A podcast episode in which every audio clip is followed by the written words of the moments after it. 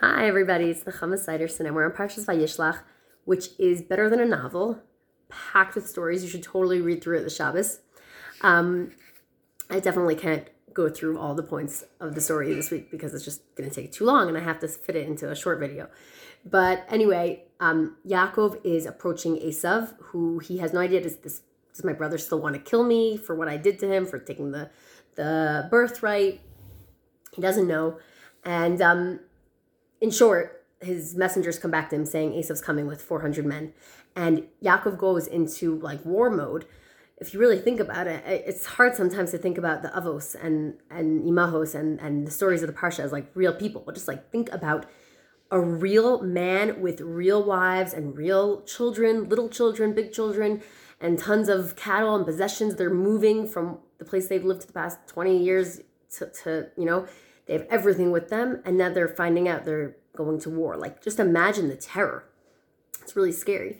Um, he immediately prepares for war by dividing up his family into groups. So at least if Esav attacks some of them, at least the other ones can flee and still survive. He sends gifts to appease Esav, and he davens. And one of the things he says to Hashem is Hatzileni na miyad achi miyad Esav. He says, Hashem, please save me from the hands of my brother, from the hand of Esav. So this sounds a little repetitive and redundant, as my English teacher used to say to us. Um, why do we need to know that it's his brother and it's Esav? His brother is Esav, so why does he use both both words? So the Mefarshim say that it's because when he said from when he was saying save me from my brother, he was asking Hashem to save him from the spiritual harms of Esav, and when he was asking to save from from Miyad Esav, he was saying Esav's not, you know, he's not exactly known as the nicest man. He's a murderer. Save me from the physical death that Esav can bring upon me and my family. So a couple things on this. Okay.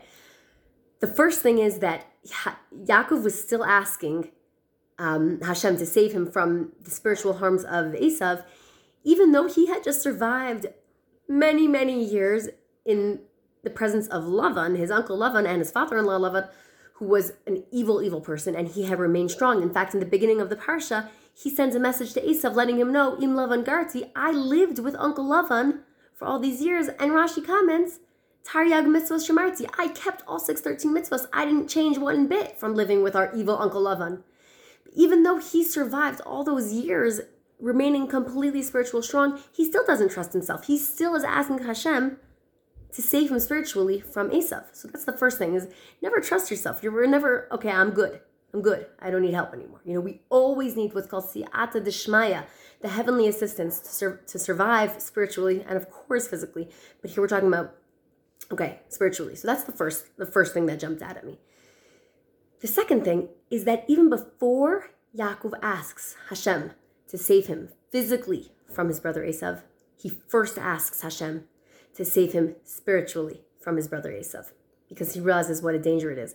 I have in my siddur uh, the line at the end of the Adon Olam, if you ever say the Adon Olam in the morning or at night, the last line is V'imruchi geviyasi Hashem li ira. What is this? V'imruchi geviyasi. It means with my spirit shall my body remain. And the note that I wrote for myself in the siddur says as follows: With my neshama, with my soul, comes my guf, comes my body not the other way around. We tend to think of ourselves as a body that happens to have a soul, but really, we are a soul that happens to need a body in order to live on this world. Going back to what we spoke about a couple weeks ago with that this world is just a preparation for next world. We are really just a soul trying to get to the next world. And this was so real to Yaakov that he viewed the, the spiritual threat as a much bigger threat than the physical threat. It's one thing if he kills me, but if like physically, but if he gosh, if he takes down me and my family spiritually, that that would be the worst thing. That would be even worse than physical death. And that's a powerful lesson. The third thing that I want to comment on this is another thing from the davening that we can, I always like when we can connect it to something that we say so we can have a, a better kavana.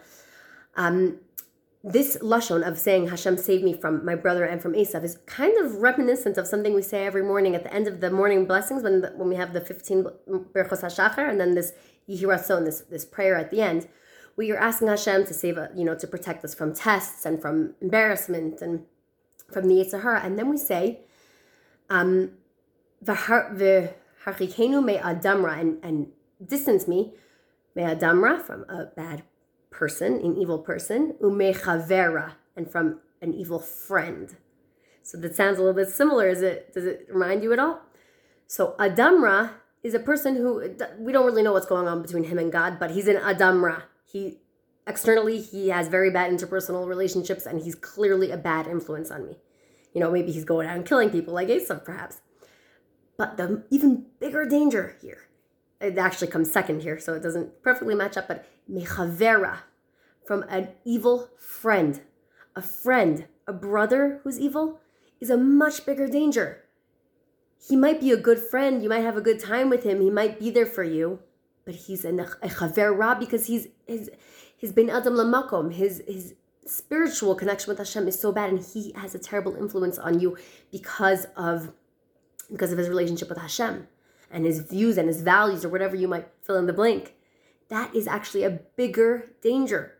Because when someone's a friend to you and, you know, a brother, and they have the wrong values, that is much easier for you to get comfortable with them and let their values and their bad midos and their WXYZ seep into you. And so we ask Hashem every morning to protect us from this. So use this as a reminder. We always need to be davening for ourselves, for our children, for all of Klal Yisrael, to be spared from the bad influences, from the bad friends in the world, and of course from physical harm as well. But don't forget, we all know the powerful, the, the power of a of a friend, a good friend, a bad friend that can make or break a person for their life. It can set a, whole, a person on the trajectory for their entire life. I think we we may have all come across that either personally or with someone else. So it's something to make sure to daven for. Thank you for listening. Have a wonderful Shabbos.